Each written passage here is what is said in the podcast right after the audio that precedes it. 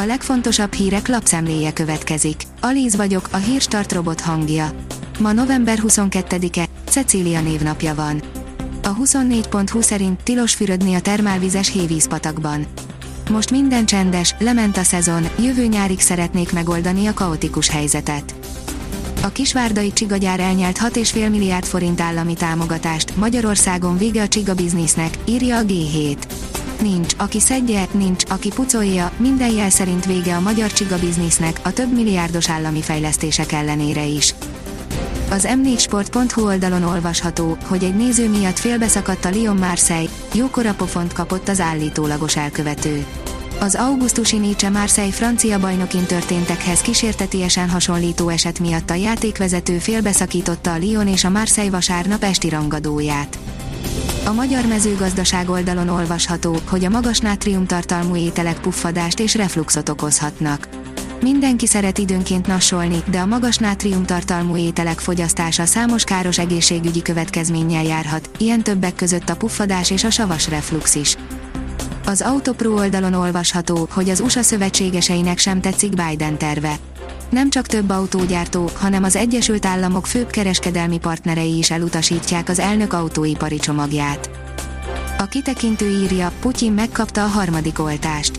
Vladimir Putyin orosz elnök újraoltatta magát a COVID-19 ellen, mégpedig Sputnik Light vakcinával.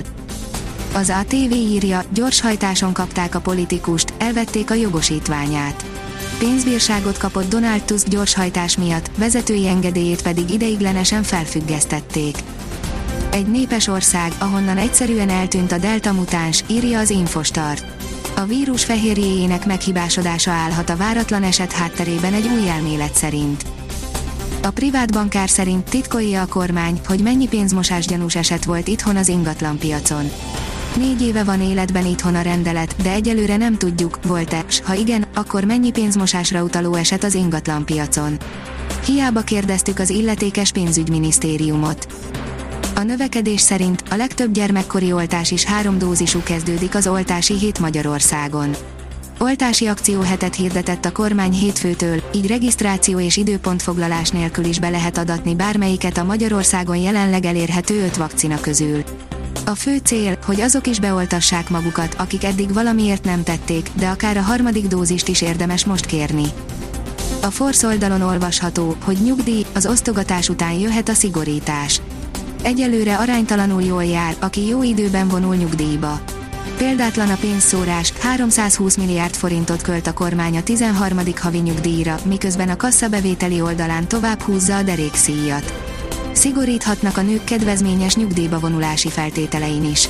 De mikor tolódik ki az általános korhatár? A 24.hu írja, Liu Shaolin Sándor egy karlánc miatt esett nagyot. Biztos éremtől esett el a magyar vegyes váltó, amikor Liu egy karláncon elcsúszva bukott.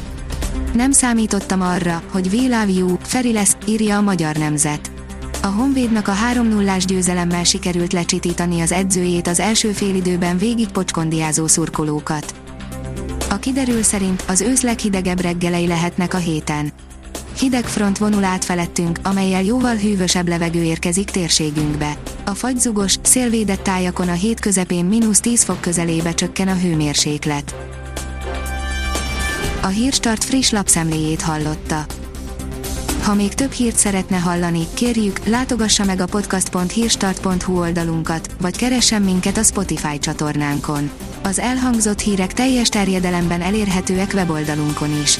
Ha weboldalunkon hallgat minket, az egyel korábbi adás lejátszása automatikusan elindul. Beállíthatja, hogy az összes korábbi adás, vagy csak az aktuális tematika hírei következzenek. Köszönjük, hogy minket hallgatott!